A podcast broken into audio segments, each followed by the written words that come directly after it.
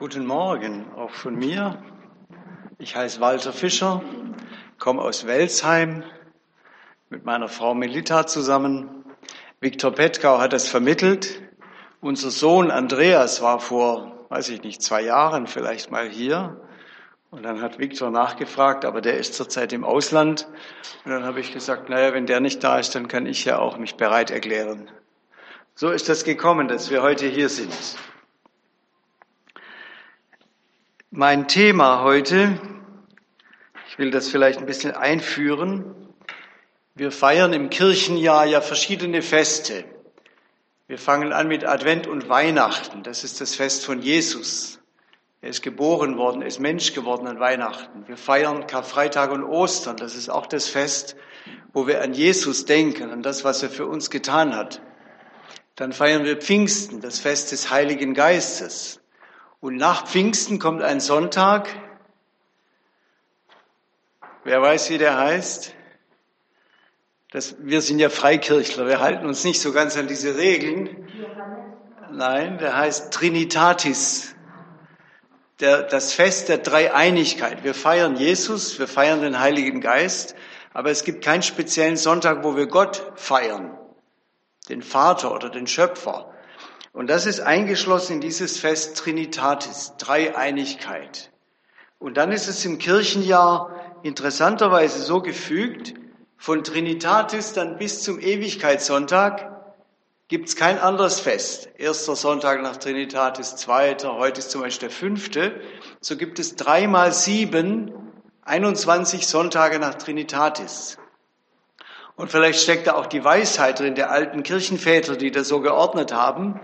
Dreimal sieben, sieben Sonntage der Vater, sieben Sonntage der Sohn, sieben Sonntage der Heilige Geist, 21 Sonntage der dreieinige Gott feiern wir von nach Pfingsten bis zum Ende des Kirchenjahres, bis zum sogenannten Ewigkeitssonntag. Der schönste, für mich der schönste Bibelvers, der diese Dreieinigkeit Gottes ausdrückt, ist der Abschluss des zweiten Korintherbriefs, wo Paulus eigentlich einen Segenswunsch an die Gemeinde in Korinth weitergibt und sagt, die Gnade unseres Herrn Jesus Christus und die Liebe Gottes und die Gemeinschaft des Heiligen Geistes sei mit euch allen. Amen. So schließt er die, den zweiten, beide Korintherbriefe eigentlich. Ich habe euch so einen Zettel hingelegt, weil es manchmal ja so ist, man hört eine Predigt, geht nach Hause und fragt sich dann, ja, was war jetzt? Was ist so der Hauptgedanke? Was kann ich mitnehmen? Und manchmal ist es hilfreich, wenn man dann so einen Zettel hat und hinterher nochmal nachschauen kann. Und als erstes habe ich diese Aufgabe aufgeschrieben. Versucht mal einen Satz zu bilden, in dem diese drei Elemente miteinander verwoben sind, verbunden sind. Die Gnade, die Liebe Gottes und die Gemeinschaft des Heiligen Geistes. Ich habe es mal versucht. Das ist mehr so ein ja, Wortspiel, kann man nicht sagen, aber der Versuch, diese drei Elemente zu verbinden miteinander. Zum Beispiel habe ich mir aufgeschrieben, durch die Gnade Jesu erfahren wir die Liebe Gottes und werden in die Gemeinschaft des Heiligen Geistes aufgenommen. Oder man könnte auch anders anfangen durch die Gemeinschaft, durch das Wirken des Heiligen Geistes in uns erkennen wir erst das Geheimnis der Liebe Gottes, nämlich, dass er in Christus die Welt uns mit sich versöhnt und begnadigt hat. Da sind diese drei Elemente drin. Versucht's mal zu Hause, jeder so für sich, wie wir das schaffen, eigentlich den gesamten Heilsplan Gottes so einzufassen in diese drei Elemente die Gnade Jesu, die Liebe Gottes und die Gemeinschaft des Heiligen Geistes. Und wir fangen an mit dem Zentrum von diesem Vers, die Liebe Gottes. Die Liebe Gottes. Man könnte sagen, das ist das Grundwesen Gottes, die Liebe Gottes. Es gibt viele Aspekte. Gott stellt sich ja selber einmal vor, der Mose. Barmherzig und gnädig ist der Herr und so weiter.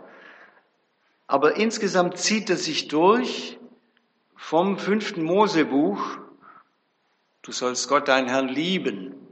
Ich habe mir mal rot unterstrichen, so oft kommt es vor im fünften Mose, Gott zu lieben, weil er uns liebt. Und das Neue Testament ist natürlich voll davon.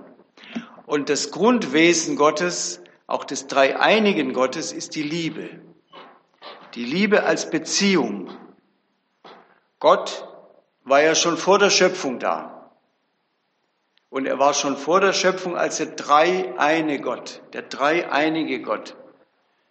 Und das Wesen dieser Dreiheit war die Beziehung in Liebe. Gott Vater und Sohn und Geist Gottes in der Liebe miteinander verbunden. Nicht Gefühlsduselei, aber Liebe im Sinn von füreinander Dasein, einander sehen, zueinander gehören. Das war das Wesen Gottes, das ist das Wesen Gottes bis heute, die Liebe, diese drei eine Beziehung in der Liebe. Es fällt uns ja schwer, die Dreieinigkeit Gottes zu erklären, aber vielleicht kann man so erklären. Liebe will ein Gegenüber, will sich mitteilen, will sich ausdrücken, will den anderen mit einbeziehen. Und so ist das Wesen dieser Liebe, äh, das Wesen, das Grundwesen Gottes, diese Liebe, diese Liebesbeziehung. Und dann geht's weiter. Die Liebe will ein Gegenüber. Das ist der tiefste Grund, warum Gott eine Welt geschaffen hat. Er will seine Liebe ausdrücken. Er will seine Liebe uns spüren lassen. Gott hat die Welt geschaffen. Zunächst sagt man ja wie eine physikalische Schöpfung, Himmel und Erde, den Kosmos, Materie.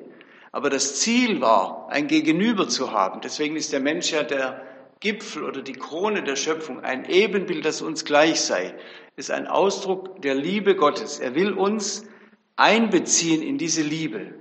Und das ist eigentlich das Größte, was über einen Menschen, über uns gesagt werden kann. Jesus drückt das aus sozusagen als sein Vermächtnis, kurz bevor er dann sterben wird, in dem sogenannten hohen priesterlichen Gebet. Bruder Köhler wird es uns jetzt vorlesen. Johannes 17, Vers 20 bis 23. Ich bete nicht nur für sie, sondern auch für alle, die durch ihr Wort von mir hören und zum Glauben an mich kommen werden. Ich bete darum, dass sie alle eins seien, so wie du in mir bist, Vater, und ich in dir. So wie wir sollen auch sie uns eins sein, damit die Welt glaubt, dass du mich gesandt hast. Ich habe ihnen die gleiche Herrlichkeit gegeben, die du mir gegeben hast, damit sie eins sind, so wie du und ich. Ich lebe in ihnen und du lebst in mir. So sollen auch sie vollkommen sein, eins sein, damit die Welt erkennt, dass du mich gesandt hast und dass du sie, die zu mir gehören, ebenso liebst wie mich. Danke. Man muss sich diese Verse, man könnte sagen, auf der Zunge zergehen lassen oder tief in sich einsacken lassen, was das bedeutet. Jesus bittet, damit sie, die Christen, so eins sind, wie wir, Vater, Sohn und Geist, eins sind. Und dann noch weiter im Vers, in Vers 23, ich in ihnen, du in mir, damit sie vollkommen eins sind. Das heißt, das Ziel Gottes ist, dass er uns mit hineinnimmt in diese Dreieinheit Gottes.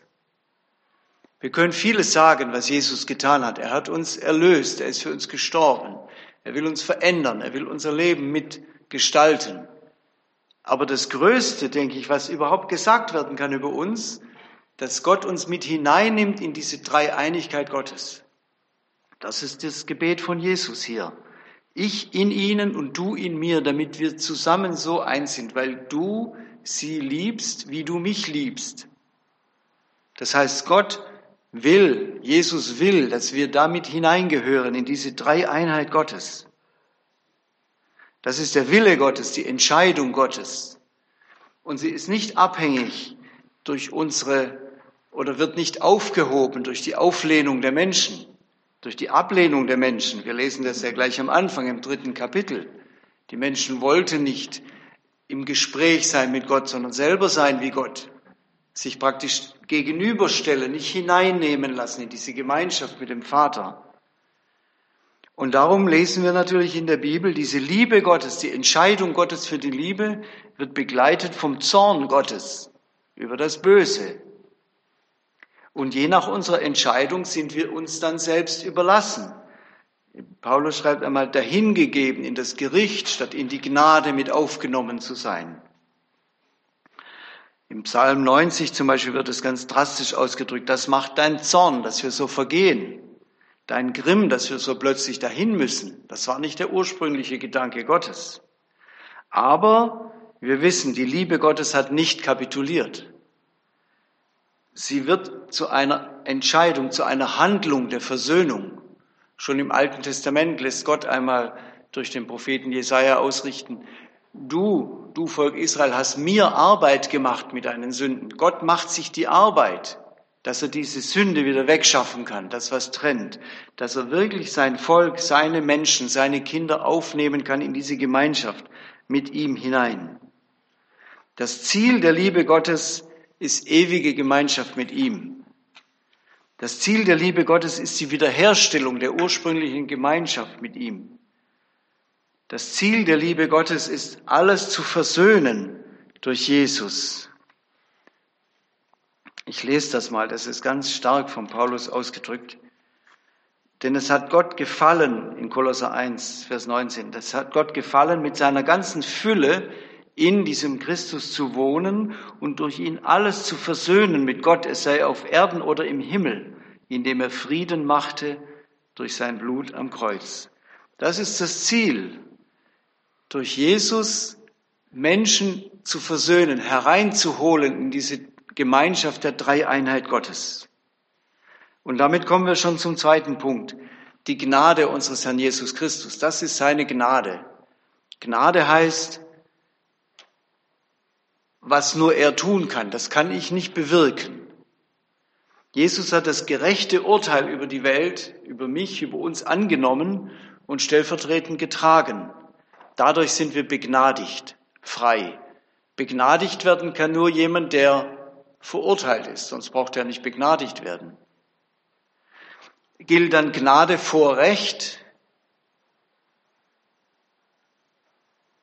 Wenn wir das Handeln Gottes in Jesus richtig verstehen, ist es nicht Gnade vor Recht, sondern Gnade nach Recht.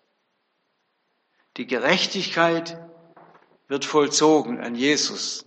Er ist für uns gemacht zur Gerechtigkeit, zur Gerechtigkeit Gottes. Er nimmt das Urteil an.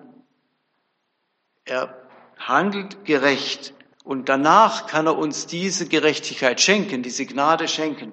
Gnade nach Recht, nach Anerkennung des Urteils. Unsere eigene Gerechtigkeit, unsere Selbstgerechtigkeit wir haben kein Kreuz hier. Müssen wir am Kreuz, normalerweise äh, dahinter. Ja, dahinter ist es. Unsere Gerechtigkeit, unsere Selbstgerechtigkeit müssen wir am Kreuz abgeben.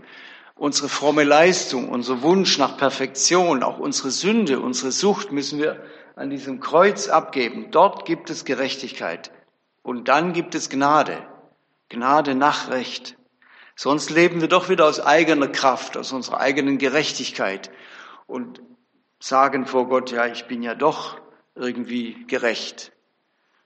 Ich erinnere mich immer wieder, das hat mein Vater mir ein paar Mal erzählt. Ich komme aus Bebenhausen, so ein kleines Dörfle bei Tübingen. Und da war ein Mann, so drei, vier Häuser weiter von uns, schwer krank, kurz vor dem Tod. Mein Vater hat ihn dann besucht, hat mit ihm gesprochen und eben auch gesagt, dass wir durch Jesus versöhnt werden mit Gott. Und dann war seine Antwort, ich habe nie was mit der Polizei zu tun gehabt. Das heißt, ich bin gerecht, ich bin ja gut. Gott muss irgendwie schon mich annehmen. Aus eigener Kraft vor Gott bestehen wollen. Aber dann wäre Jesus umsonst gestorben. Dann wäre er umsonst gekommen. Dann wäre seine Gnade umsonst gewesen.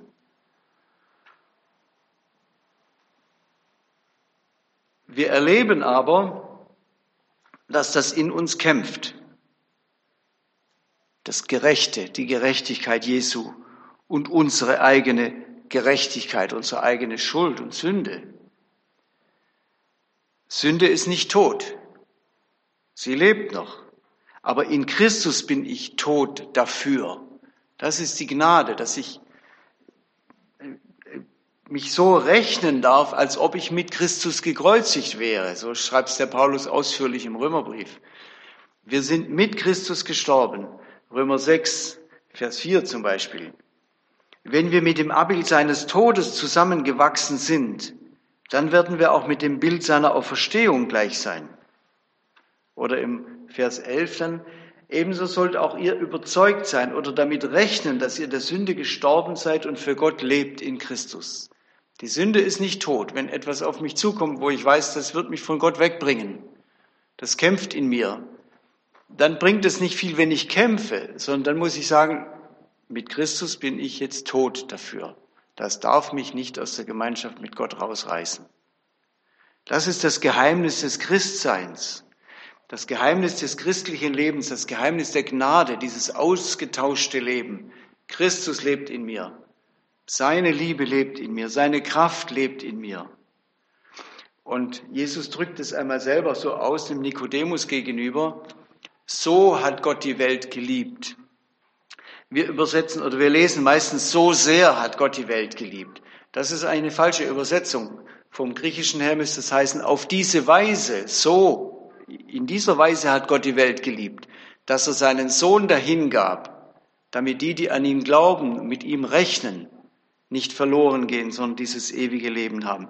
Das ist die Art und Weise der Liebe Gottes. So hat Gott die Welt geliebt.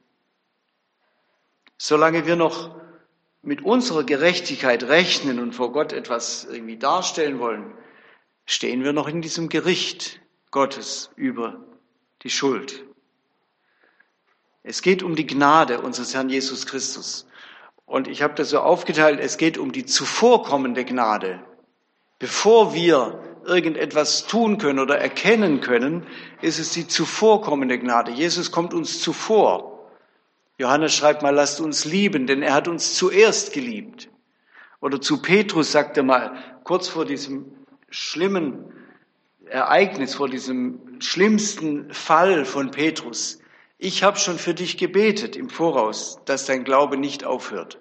Das ist zuvorkommende Gnade. Jesus weiß, was geschehen wird. Er lässt Petrus hineinstolpern, hineinfallen, dass er umkehren kann hinterher. Aber er hat vorher schon für ihn gebetet, zuvorkommende Gnade. Und dann gibt es die zurechtbringende Gnade. Es soll ja nicht nur in Gedanken in uns leben, dass wir sagen, ja, Jesus hat mich begnadigt, sondern es soll uns ja retten, das heißt verändern, von innen heraus, von innen nach außen soll diese Gnade uns verändern.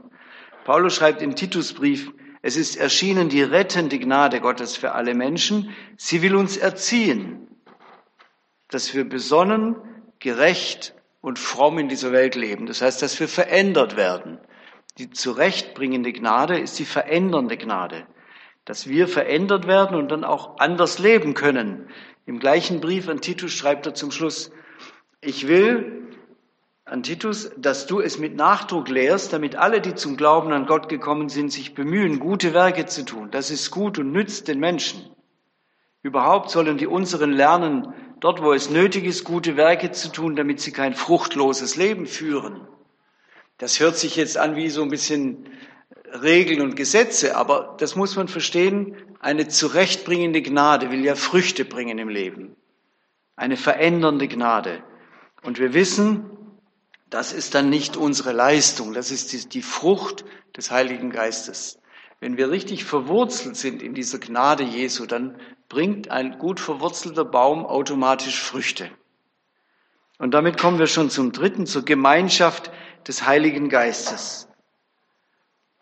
Ich habe das aufgeteilt in zwei Elemente. Gemeinschaft mit dem Heiligen Geist, Gemeinschaft durch den Heiligen Geist. Vielleicht gibt es noch viele andere Aspekte. Ich habe mich jahrelang gefragt, was heißt das? Gemeinschaft des Heiligen Geistes. Das erste Gemeinschaft mit dem Heiligen Geist und damit mit Gott. Christus in uns, die Hoffnung der Herrlichkeit. Paulus sagt mal, so lebe ich, aber nun eigentlich nicht mehr ich, Christus lebt in mir. Das ist meine Gemeinschaft mit dem Heiligen Geist. Wenn ich den Heiligen Geist empfange, empfange ich Christus in mir. Die Kraft Gottes, die Gabe des Lebens aus Gott, die Gabe des ewigen Lebens. Paulus schreibt manchmal, zum Beispiel in Römer 8, der Heilige Geist wohnt in uns und dann schreibt er auch wieder, Christus wohnt in uns. Das ist ja eigentlich das Gleiche. Der gegenwärtige, lebendige Christus in uns, das ist der Heilige Geist. Und hier wird auch deutlich, dass Vater, Sohn und Heiliger Geist sich nicht irgendwie auseinander trennen lassen. Durch Umkehr, durch Buße, durch Glaube, durch Taufe, durch Empfang des Geistes Gottes wird ein Mensch fähig, sich mit Christus verbinden zu können oder identifizieren zu können und sagen, Christus lebt in mir. Ohne ihn bleibt das für uns ein Buch mit sieben Siegeln. Man kann ja das Neue Testament lesen aus verschiedenen Gründen oder studieren oder historisch, archäologisch, alles Mögliche. Aber dieses Geheimnis bleibt ein Buch mit sieben Siegeln, wenn der Heilige Geist uns das nicht öffnet. Es kommt ja immer wieder, zum Beispiel in dem Gespräch von Jesus mit den Jüngern, die nach Emmaus gehen, dann sagen sie hinterher, brannte nicht unser Herz, als er uns die Schrift geöffnet hat. Sie kannten das ja alles, aber es war ihnen wie verschlossen. Ein Buch mit sieben Siegeln. In dem berühmten Lied Amazing Grace heißt es ja, I was blind, but now I see. Ich war wie blind dafür und jetzt sehe ich. Paulus schreibt einmal, sein Geist bezeugt unserem Geist, dass wir Gottes Kinder sind. Sonst könnten wir das nicht wissen. Und das ist die Gemeinschaft mit dem Heiligen Geist. Das ist etwas ganz Persönliches, dass ich das erleben kann und wissen kann. Und wir kennen viele alte Lieder und auch neuere Lieder, wo das sehr wunderschön zum Ausdruck gebracht hat. Das ist wie, wie wenn jemand darüber meditiert. Zum Beispiel Terstegen in dem Lied Gott ist gegenwärtig. Schreibt er, wie die zarten Blumen willig sich entfalten und der Sonne stille halten. Lass mich so still und froh deine Strahlen fassen und dich wirken lassen. Oder in einem anderen Vers, Herr, komm in mir wohnen, lass mein Geist auf Erden dir ein Heiligtum noch werden. Also eine ganz intensive, intime Beziehung mit diesem Geist Gottes, mit Vater, Sohn und Geist. Oder in dem Weihnachtslied, ich stehe in deiner Krippen, hier gibt es einen Vers, O, dass mein Sinn ein Abgrund wäre und meine Seele ein weites Meer, dass ich dich könnte fassen. Oder in einem anderen Lied, ich will anstatt an mich zu denken, ins Meer der Liebe mich versenken. Oder in einem neueren Lied, kommt, jetzt ist die Zeit, wir beten an, komm, gib ihm dein Herz. Also etwas ganz Intimes, Persönliches, diese Gemeinschaft mit dem Heiligen Geist. Das ist was anderes, als wenn wir nur so unsere Bitten einfach vor Gott bringen, morgens oder abends und denken, damit haben wir jetzt äh, praktisch die Gemeinschaft mit Gott erlebt. Nein, eintauchen in die Gegenwart Gottes, ihn anbeten, schweigen vor Gott. So wie Jesus uns gelehrt hat im Vater unser. Am Anfang geht's nur um Gott. Da geht's noch gar nicht um uns. Das ist die Gemeinschaft mit dem Heiligen Geist. Und der zweite Aspekt, Gemeinschaft durch den Heiligen Geist, gestiftet, durch ihn bewirkt. Wir sind gerufen, wir sind zusammengeführt. Und das ist viel mehr als eine natürliche Gemeinschaft oder Freundschaft oder ein Verein. Wir sind durch ihn zusammengeführt. Deswegen wird das Bild des Körpers benutzt. In der Kirchengeschichte gab es ja auch andere Entwicklungen. Ich kann auch alleine Christ sein, Einsiedlermönche. Können wir uns nicht mehr vorstellen, was das, was das soll, wenn jemand meint, dadurch kommt der Gott ganz besonders nahe. Vielleicht in Ausnahmesituationen, im Gefängnis oder in Corona-Zeiten müssen wir auch so mit Gott verbunden sein, dass wir alleine geistlich überleben können. Aber das ist nicht normal, nicht normales Christsein. Oder manche sagen heutzutage, ich begegne Gott im Wald. Ja, das ist ja auch schön. Aber das reicht natürlich nicht. Ich kann Gott im Wald anbeten für seine wunderbare Schöpfung. Aber ich kann nicht sagen, ich begegne Gott im Wald, weil ich mit den anderen Christen nicht zurechtkomme. Wollen wir denn im Himmel auch mal alleine sein? Gemeinschaft durch den Heiligen Geist. Es gibt ein wunderschönes Wort, eine Schau in den Himmel. Johannes schreibt es Offenbarung 7, Vers 9. Danach sah ich und siehe eine große Schar, die niemand zählen konnte, aus allen Nationen, Stämmen, Völkern, Sprachen. Die standen vor dem Thron und vor dem Lamm mit weißen Gewändern bekleidet und mit Palmzweigen in den Händen und riefen mit lauter Stimme, die Rettung kommt von dem, der auf dem Thron sitzt, unserem Gott und dem Lamm. Eine unzählbare Schar, Millionen von überall aus der Welt, aus anderen Kulturen, aus Korea, China, Japan, Syrien, Irak, aus Afrika, messianische Juden aus Israel und wir aus Württemberg. Hoffentlich werden wir alle da dabei sein, bei dieser unzählbaren Schar. Gemeinschaft durch den Heiligen Geist. Ein Geschenk und eine Herausforderung. Wir wissen ja, wie schwer das ist. Ihr habt sicher auch immer wieder mal in der Geschichte eurer Gemeinde bestimmte Konflikte gehabt. Es ist eine Herausforderung, diese Realität, dass wir Gemeinschaft haben durch den Heiligen Geist, ernster zu nehmen als unsere Unterschiede, als unsere Begrenzungen und auch alles dran zu setzen, dass das gelingt, diese Gemeinschaft durch den Geist Gottes, dass wir ihn nicht blockieren durch unsere eigenen menschlichen Eigenarten und Begrenzungen. Und wir können das jetzt ja ganz neu wieder genießen. Letztes Jahr gab es ja einige Wochen, wo wir uns gar nicht treffen durften. März, April so etwa, Mai manchmal noch durch äußere Zwänge, durch, durch Regeln und Gesetze. Aber wir wollen uns immer wieder daran erinnern und das auch genießen, wie kostbar christliche Gemeinschaft ist. Gestiftet durch den Heiligen Geist. Jesus sagt einmal, ich bin die Tür. Auch wenn da ein anderer schwieriger Mensch ist in der Gemeinde, und ich, kann ich immer sagen, Jesus, durch dich können wir Gemeinschaft haben. Jesus ist die Tür. Vergebung ist möglich. Auch Freude aneinander ist möglich, wenn wir uns so verstehen. Gemeinschaft durch den Heiligen Geist. Die Gnade unseres Herrn Jesus Christus und die Liebe Gottes und die Gemeinschaft des Heiligen Geistes sei mit uns allen. Amen. So segne uns der lebendige Gott. Amen.